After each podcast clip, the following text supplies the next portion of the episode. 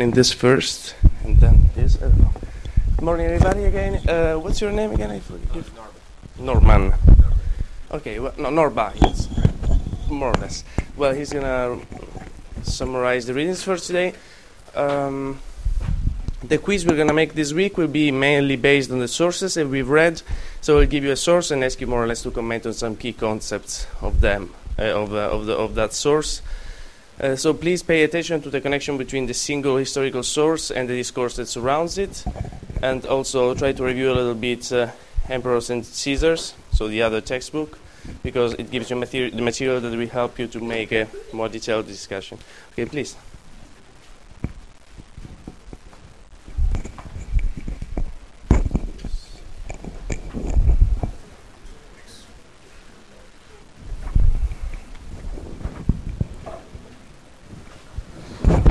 Hi. Uh, well, basically, uh, essentially, the this reading was basically the connection between uh, the emperor or whoever was putting on the games and between the uh, and the audience. Basically, I'm just gonna start um, with ba- basically the imperial spectacle.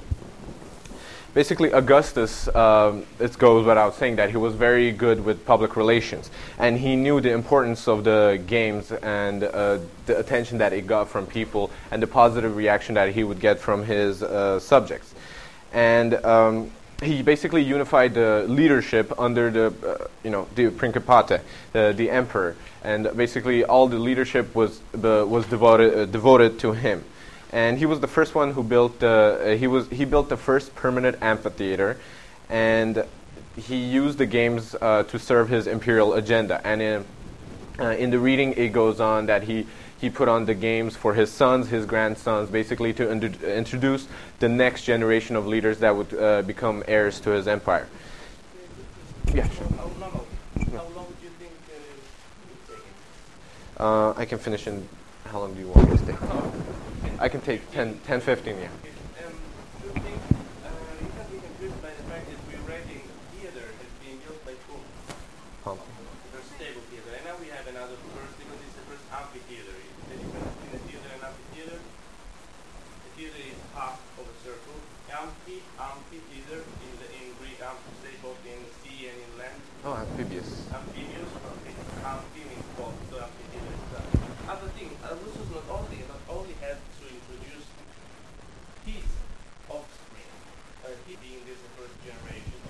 empire and the foundation of empire.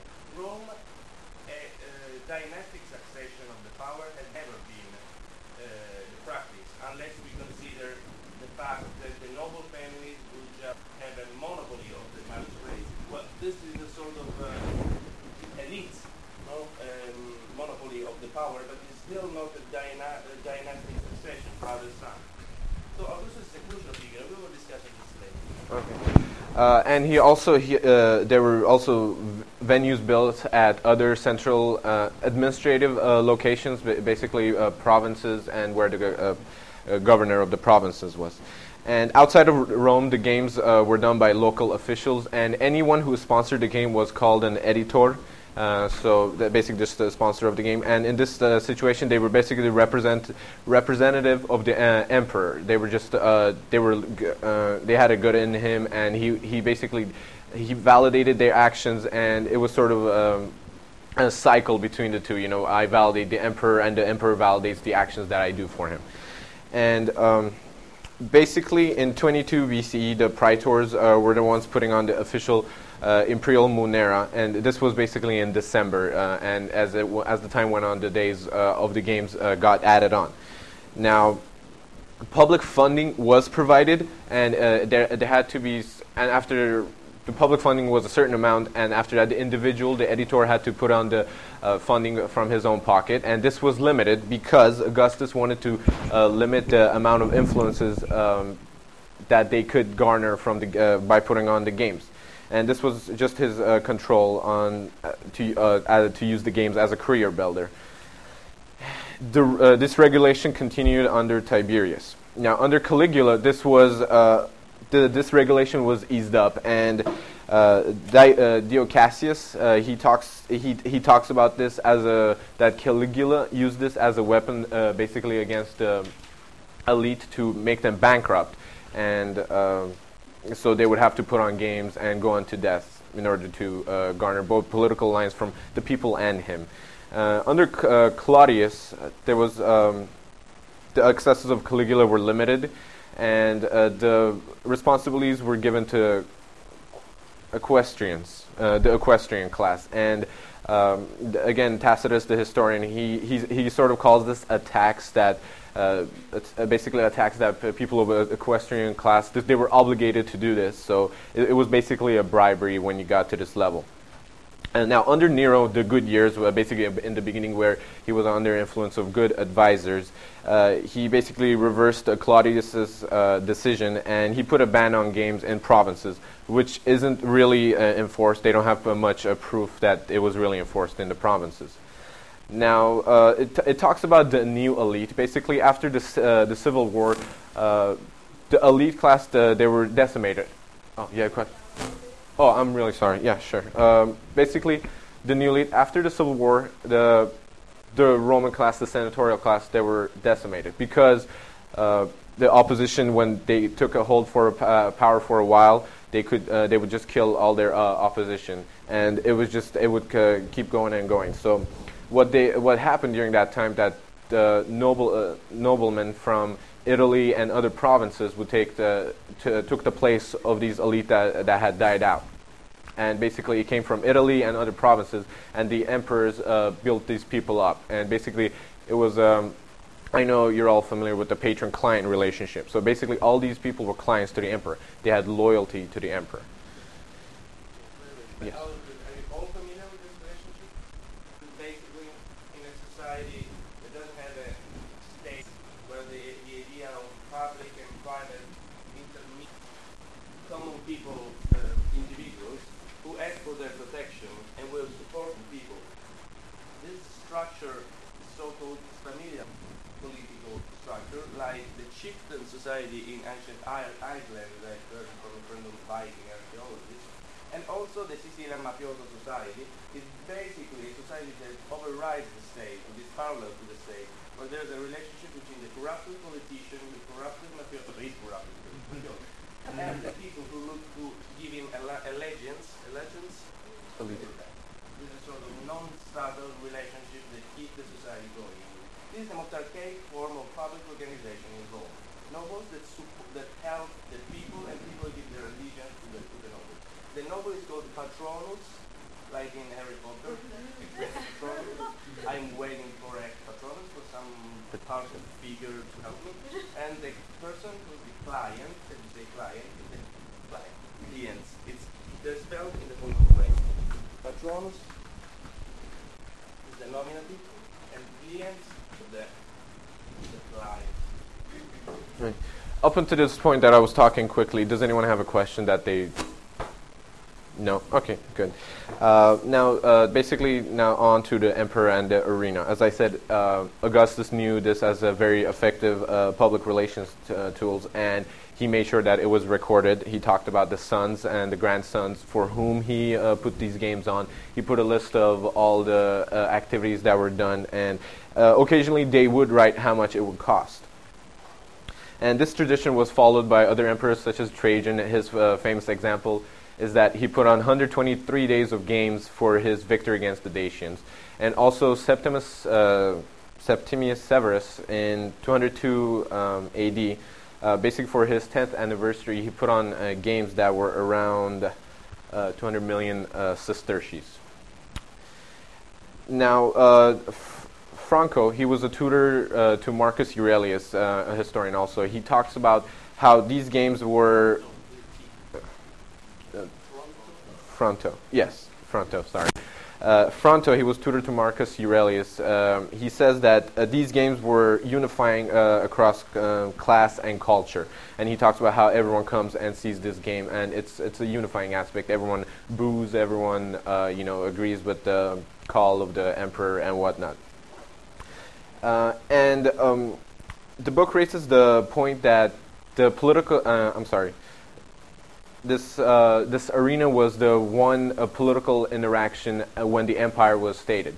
because it was the only way that the ruler and the rulers uh, would meet in one place, and it um, actually the people could ask the emperors for favors for basically what they needed regarding like I don't know grain prices were too high and whatnot, and this was called the Theat- Theatralis Licentia, uh, permission of the theater, and uh, basically the emperor when they were there they, they were obliged uh, not not necessarily to agree but to make sure that you know this problem that these people are addressing uh, uh, will be uh, looked at. And mm, in terms of what is called edictum. Eh, dictum. For those who have some permission, dictionary, etc. Ec meaning coming out. Whatever comes out, this is as particle, meaning literary and political power together, imperium. Whoever is imperium, The Republic? In the republic, the consul the consuls and all the other, the American constitutional structure, but it, it, it- although the emperor cannot maybe solve the fix a problem on the spot, what is it as a whole? Because structure are structures of power. Who does something, how many taxes you actually are, are expected to give, taxes and revenue, and uh, whatever laws are actually imposed on you. And this is an important issue. Yeah. Um, now, uh, going further on that, um, basically, uh, people who uh, listen to the the division between bad emperor and good emperor was basically done uh, at this spot. Basically, bad emperors were the ones who didn't listen, and good emperors were the ones who did listen to people.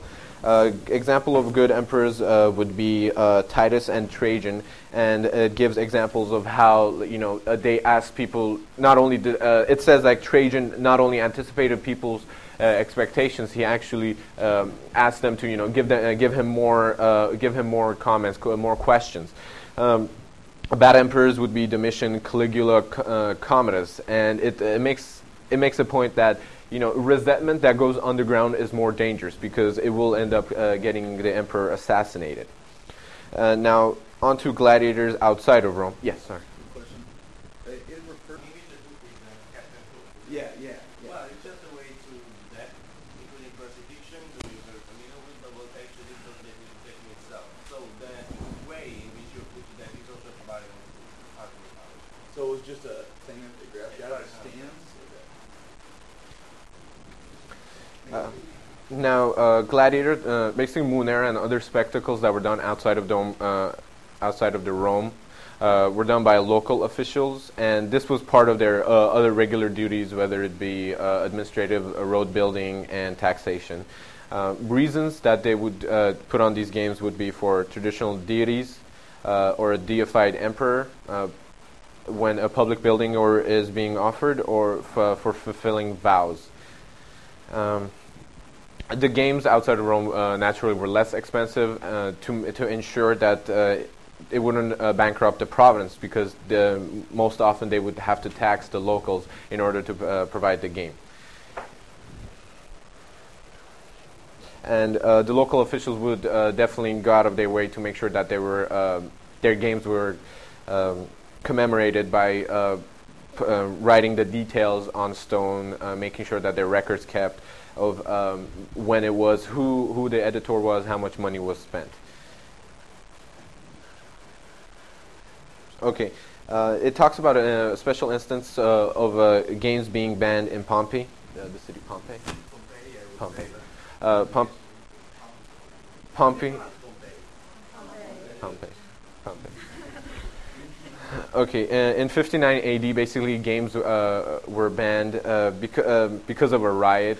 Um, from for- former class, I remember it was because of a, a riot with a rival city. Uh, gladiators came, uh, but the games were banned for 10 years there, and basically, they they the local official still tried to uh, commemorate it. He would uh, he had put paintings. There's a very good example of a painting uh, that it's it's on the last page of the reading, page 50 actually, not 51, page 50, and it's very detailed and it's uh, put on by the uh, by a priest, uh, Alleius Nigidius Maius, and um,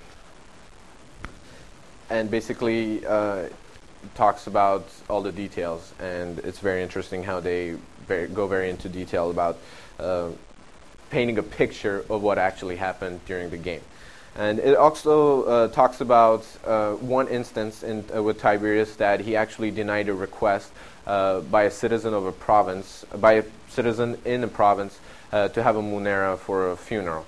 And basically, he sent in two cohorts into uh, the city. It was called Pollentia, and it said that there was given life imprisonment to local officials and most of the citizens in the example. Uh, there was uh, like two cohorts went into the city, and there was uh, two cohorts of the army uh, went into the city, and there was life imprisonment given to local officials and most of the citizens. And uh, in Marcus Aurelius in 177 AD, there was legislation passed to give power of the editor, power to the editor as an agent of the empire and he tried to lessen the burden of the, uh, the lessen the financial burden on the local officials. So basically, he put price ceiling on gladiators. Uh, it was sort of sort of block pricing that for a, a certain group of gladiators you get this much, uh, and varying with the skills. But he definitely put a price ceiling on it to uh, make sure that there, uh, there wasn't too much prices to to bankrupt the editors that were putting on the games.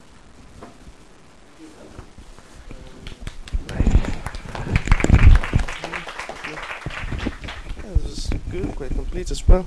Um, thank you. So the spelling is Norba with A in the end? Uh, E H. So Norby, I would say, but you would say it differently. That's pretty close enough. Okay, good.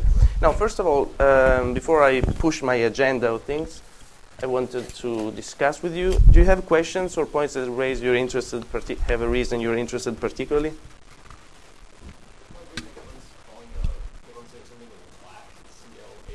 Mm, the claque. Uh, claque is a modern term in modern theatrical vocabulary, meaning a group of people paid by, in modern theater, paid by the people who would um, arrange the, the, show for, uh, for them to clap and uh, gives, give the, the rest of the audience the impression that the, the show was being appreciated by at least a part of the public, so the rest uh, of the public would clap as well. You know, that it's important that somebody actually starts to clap. And this is uh, a, metaf- a, metaphor used for this. So a paid public, which, which takes us straight to one of the points I would like to discuss, which is uh, the arena as a political assembly. You know, as a, and uh, we are, I'd like, if you're interested, uh, to start off a discussion on the mechanisms of representation and of political, of political um, communication. Well, this wasn't actually the first of my points, but it's okay. Now, uh, do you remember what Cicero in the last readings would say about uh, assemblies and theaters? Political assemblies, where the people would vote for the magistrates, and sometimes, in some cases, also for some laws. Yeah.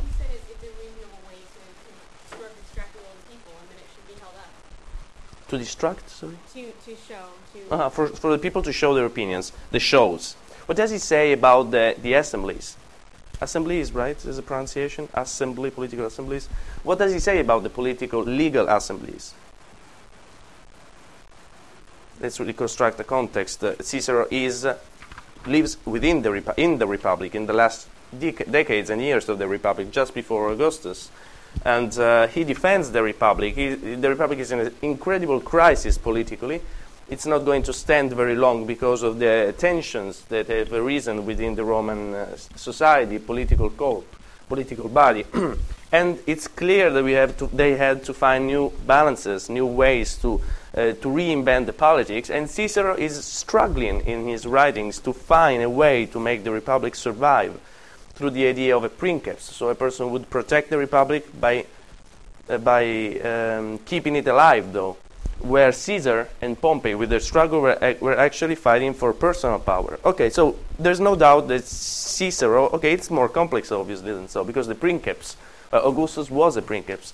But okay, in general, there's no doubt that Caesar is a heartfelt Republican, right? So, what does he say about the, assemb- the Republican assemblies? Are they an efficient way for the people to express their participation in the state?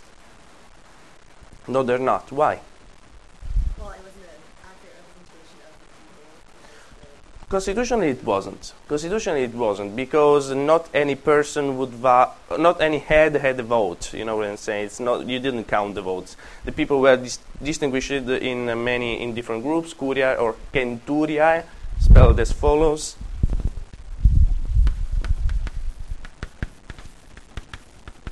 Or curia, but the most modern, so to speak, way was this. And so each centuria had a vote and so the common people were divided into a smaller number of centuriae. So many thousands of people would express few votes, whereas the nobles were divided into a larger number of centurias. So little nobles would express more votes. In the American um, constitutional system to, to elect the president of the United States, there's a similar method. Every state expresses a number of votes. Okay, it's not head by head, it's not popular votes. But this mechanism was a classist mechanism because the people's vote would count less and the nobles' votes would count more. So that's true. That's true that the, that the comitia, as they were called, so the assemblies of, uh, of the people, were not very effective. But this is not why Cicero criticizes them because Caesar basically accepted that the Roman Republic was a, a balance between an, an aristocratic an aristocratic um, republic, so to speak, uh, oligarchy,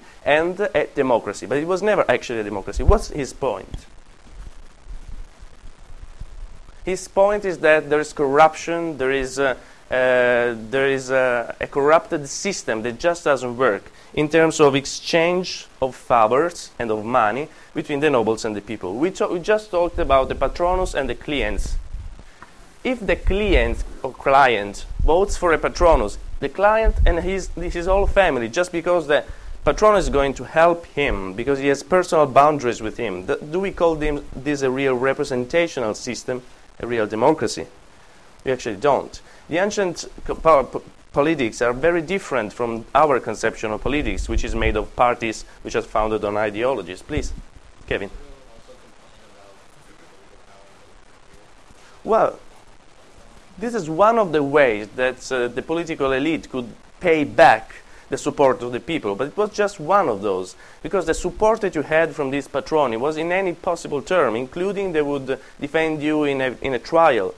They would actually give you a, a, a, an actual means of substantiation, if you will, in, in, financial problems. They would own the land, because the nobles in Rome gained their power mainly from the fact that they own the land. They're land enormous latifundists latifundists, latifund, latifund, okay, enormous uh, pieces of land that they own. So most of the land was owned by few noble families. So what what uh, Caesar says that is that if the sort of political system that is enacted in Rome, when the money, the, the sort, the, the level of um, interest in terms of financial uh, currents of money becomes so enormous as it was in the first century before Christ, cannot stand because there's too, it's too important to get to a certain magistrate, magistracy uh, that will give you, pay you back of all the money you invested, that you put into the political um, uh, competition such a flood of money that it just cancels the whole mechanism of representation. Actually, there, was, there were cases like it today happens in Sicily as well, sometimes in the most poor um, quarters of Palermo, and I have mm, and I've heard very much of this that you can actually pay the votes. I mean, you pay a person 20 euros, 50 euros, 100 euros, uh, and you and it just votes for you. There's people so there are areas of the city where I come from so degraded that this is what happen, This is what happens today, and this used to happen a lot in the in the Roman Republic. Also, there's another element of uh, disturbance in the political assemblies of the first century before Christ, and we met it last time. Did we, did we talk about something that interferes with the political life of Rome? Milo and Claudius. Do you remember? So, what? Please. Yes, sort of paramilitary, basically violence, you know, political violence, as it happened in modern history in many countries of the world, including Europe. I'm sorry I make examples about Italy and Europe all the time, but you know, that's the reality. And almost in the 70s, the political life of Italy, of Germany, of France was poisoned by terrorism, which was the actual use of violence within the political arena. This is more, in a different sense, what happens in the first century before Christ. So, for many reasons, um, Caesar has strong doubts about the efficiency of the mechanism of representation representation? What is the mechanism of representation? Now, people have the power. People are, are, are the, have the sovereignty of a state today in modern democracies. This wasn't true in the ancient world, because in the ancient world, the two, uh, the two um, subjects of power in Rome were the people and the Senate, whereas the Senate represents the nobles. Okay, so it was a hybrid constitution, uh, oligarchy and, and uh, democracy. But the actual ways how the common people can exercise their power in a system where there are trusts of money and of power that override this balance between, I don't know, wealthy, powerful people and common people. The point of Caesar and the point of the historians today is that there is a breaking point, there is a critical mass where the, this mechanism doesn't work anymore. And this is the point of Cicero. It doesn't work in the first century before Christ. The reflection I would like to make is obviously about today. Today, there are many reflections in modern political theory about how representation can actually be enacted and be effective in a world where other elements dis- are elements of disturbances of, uh, of the political mechanism. In terms of mass communication, for instance.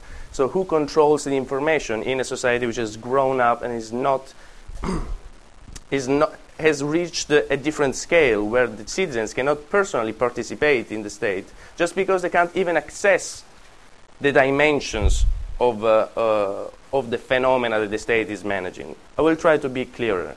Uh, what do we know about international policy? What we are told by the, by the mass by the mass media, obviously. How do we take decisions about how we vote?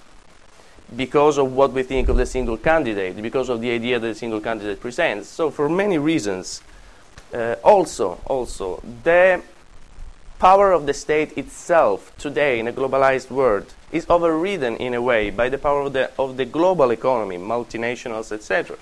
So, there, are, there is actually a reflection in the whole world about how can we actually rethink the idea of representation where, when the balances have been changed.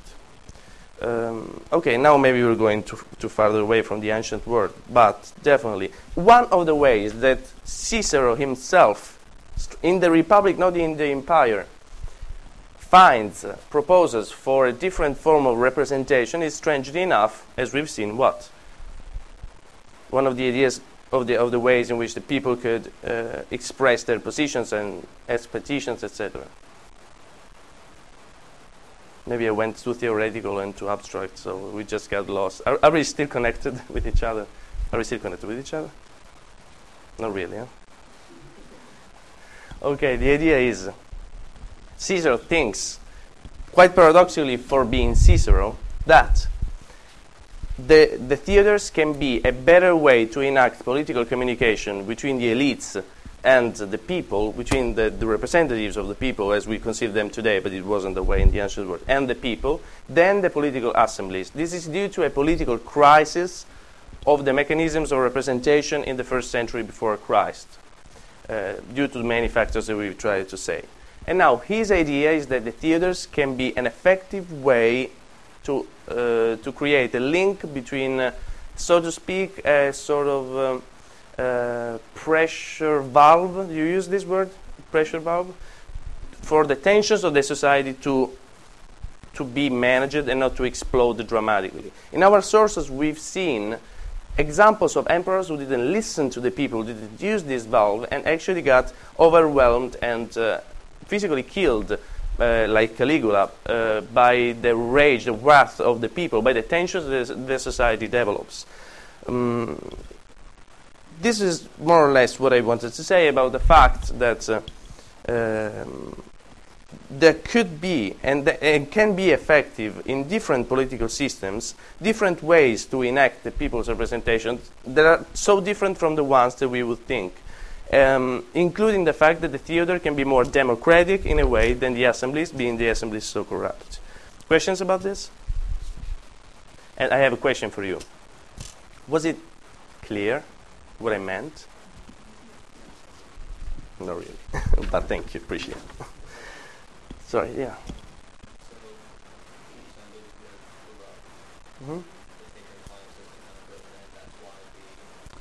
The patron's client relationship broke down?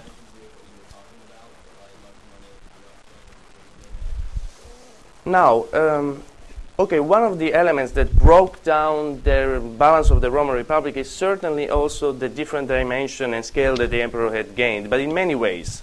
The, the, the Roman state enlarges itself in two different ways, in depth and in width. In depth, so to speak, uh, socially, because new social classes rise to the level to, to a level of power that they so that they want to take part in the power itself and in in weight in sense of uh, in, it enlarges itself in the space because it includes some provincial elites that weren't included included before example when caesar conquers gaul we all know that caesar conquers conquers gaul in, as a means to gain political power in Rome, actually, um, the people he conquers had princes and chieftains who were the local elites, but were basically barbarians.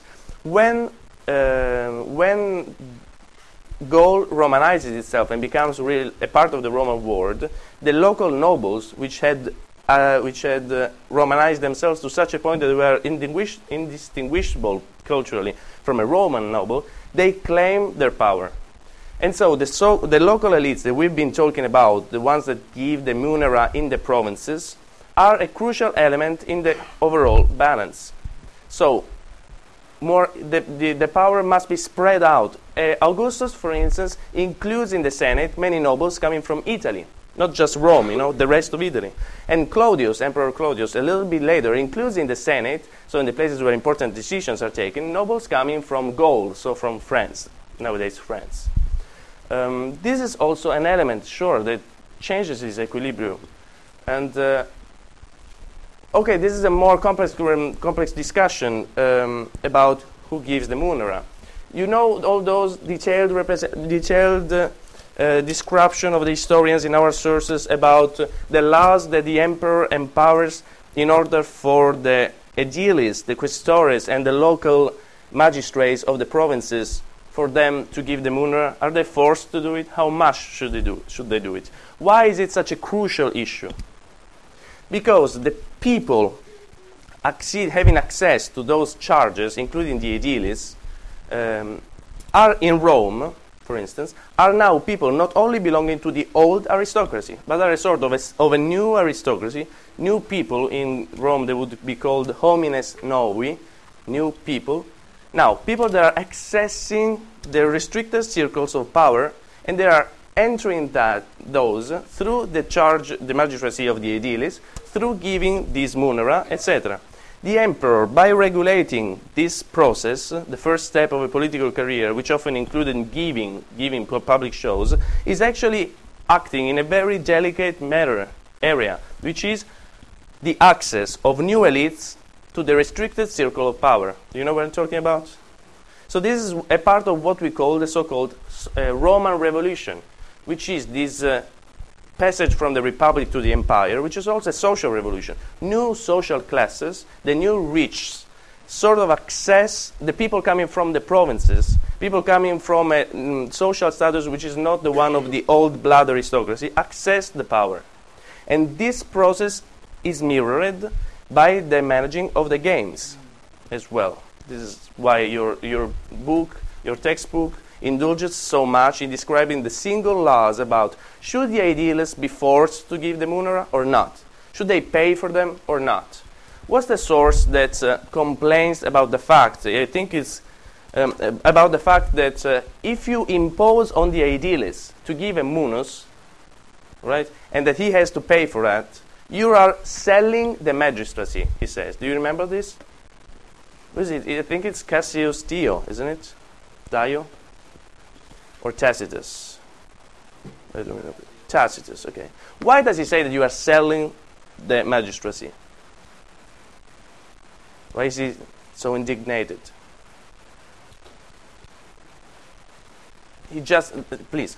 Um, because they're no longer focused on what they need to do in the job against how much money they're going to spend. Exactly. But what's, yeah, exactly, that's right. And what lies behind? Behind lies the fact that whoever had some money and could afford such an expense could access the sort of magistracy, which is a way to control the to, to control the gates to access the elite, to, to uh, access political career. We shouldn't. And now Tacitus. Do you know what social class did Tacitus belong to? What interests his voicing out? The nobles, the ancient nobility, the patrici, the senators, the ancient elites of the power. His indignation comes from the fact that before that, yeah, he says you would get the, the, you would access the political career if you were good enough. This is not really true. You had to be good enough, and especially you had to be what? Definitely a polit. Sorry. rich and powerful and a powerful family. you had to belong to a powerful family, which is slightly different. You had to be a patricius, an ancient nobility person. This was the excess. Now, with the empire, the, the emperor leans, so gets the, the help of different social classes, including the knights, aeques, including the nobility of the provinces and of the rest of the Italy, including even the new rich people who were formerly slaves, the liberti. These all have a share in the, in the new asset of power. And this is what makes, creates this big wrath and indignation by many historians. Mm, Stadius and Mani, new elites, and uh, crazy emperors. Last time we've been talking about crazy emperors. Who states whether an emperor is crazy or not? Who decides it? Historians. and the historians voice out those those uh, um, interests they've been saying. Um, Narby has said that uh, um, the good emperors were the, were the ones who li- used to listen to the people and the ones. Well, this is a part of the representation in the historians. But actually, if we look from a historical point of view, we see that just by chance, the good, the crazy emperors tend to be those emperors who are who are uh, being more influenced by, Hellenist, by a Hellenistic conception of power and who are pushing towards a sort of monarchy which doesn't take into account the, the, the power of the Senate and of the ancient nobility. So this is another, uh, another element that possibly the historians are not willing to express explicitly, but it lies behind. Um, now, um, in last lectures, we've been speaking so of the Hellenization of Rome, so the, how the Roman culture, also from the point of view of spectacle, um, creates a basically hybrid culture, uh, thanks to from the very beginning, thanks to elements coming from other civilization, mainly the Greek one, but not only. We know that in the most archaic phases we had uh, the Etruscan influence. In the second second time, we talked about the boundaries and spectacularization of violence. Today, I wanted to talk a little bit about the Roman Revolution, which we did following a little bit uh, zigzag uh, path, actually. And the, the new elites, Stadius and money. There's another element I wanted to talk about today, very shortly, uh, because we have three minutes. Oh yeah, the crisis of representation, we did it. And now we have the time. We've seen that we give uh, we have munera in Rome in special occasions, not every day. Uh, when do we have public spectacles in Rome? In which occasions?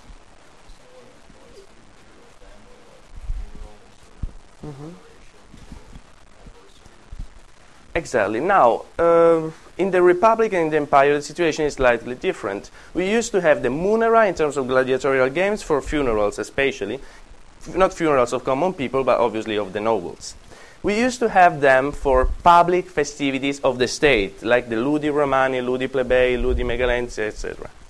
Um, so, for public religious feasts, and these were the so the, the, the, athle- the athletic chariot races um, and venat- venationes. Whereas we had the funerals for private private funerals of members of the elite. In the anyway, we could just shortly say that there were anniversaries or funerals, private occasions, or public festivities, especially religious. In the empire, this, the whole calendar, so when we have the Roman Revolution, so to speak, the whole calendar is reformed. By whom? There's a person who reforms the Western calendar, and we use it? Julius, Julius Caesar. So the Julian calendar is the one that we're using. One of the things he does is changing, by, by example, the name of one of the months and giving its name to the month. You know what it is? July, Julius, etc. The next reformer of the of the time of Rome is who? His successor. Augustus. They gives obviously his name to the month following. So we used to have. Uh, I, I wrote it down, but I really don't have the time to write it. I will just say it. The months used to be January, February, March, March, from names of uh, January and March ca- ta- take their name from the king, from divinities, Janus and Mars.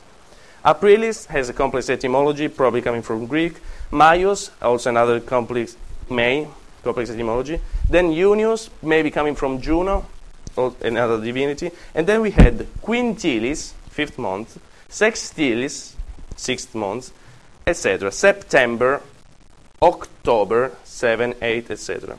Well, Quintilis becomes Julius and Sextilis becomes Augustus. Thanks God the other emperors were not so megalomaniac, otherwise we would have we wouldn't have a September, October, and November, but other names of emperors. Another way in which the emperors reformed this, the time is not this evident way about naming, renaming the months, but renaming, changing, reshaping the feasts. What are our feasts? Our feasts are the, the one accepted in the Western civilization are basically the Christian ones, right? Uh, and I have a dis- had a discussion with a good friend of mine who's Buddhist, telling me, you know, the way that our space is structured is politically, culturally um, connotated. It's not neuter. And he doesn't celebrate Christmas. One of the good ways of coming to the United States for me, coming from a Catholic country, is to understand the real value of diversity and the fact that celebrating Christmas is not assumed, is not natural. This is just a Christian feast that every person in a public environment has to celebrate in a way. So there, our way of also the, our way of having a, a break in the week, our Sunday is a Christian is a Christian day, is a Christian feast. I mean, other civilization, other civilization, other cultures, other religious cultures have the Friday, that is the Islamic cultures, and Saturday, the Jewish culture. So the way we structure space is obviously political and symbolic. I mean, we can build an important temple in the center of the city, which is a temple built by Augustus, the temple of, uh, of, Apo- uh, of Apollo that he built in the Palatine, for instance, and this structures the space around it. Every important reformer, an important new regime, like the fascist regime in Italy, etc., restructures the space, building new walls, building new streets, new, new monuments. But you can also restructure the space, the, sorry, the time. You can restructure time in a symbolical way. You can give your month, your name to a month, and you can build a new feast. The Soviet Revolution in the, in the, in the 1900s created new feasts. The French Revolution uh, at the end of the 1700s created, abolished the Christian feast and created new feasts, renamed all the months. Um, Augustus is pretty much the same, as you're saying, not any more funerals of noble gentlemen, but the funerals, the birthday, the anniversaries of the Roman, of the imperial family. Everywhere in the, in the, in the Europe, I was saying, but it's pretty in the Mediterranean, everywhere in the empire, any single citizen would just not go to work and celebrate, you know, dressing up, etc., for the birthday of uh, the son, uh, the grandnephew of Augustus. How, why should I care about him? It's a way to structure people's life everywhere in the, in the, in the, in the empire, to restructure the calendar. Um, this is something we could go into further details, but, details, but the time is over. So thank you, I'll see you Wednesday.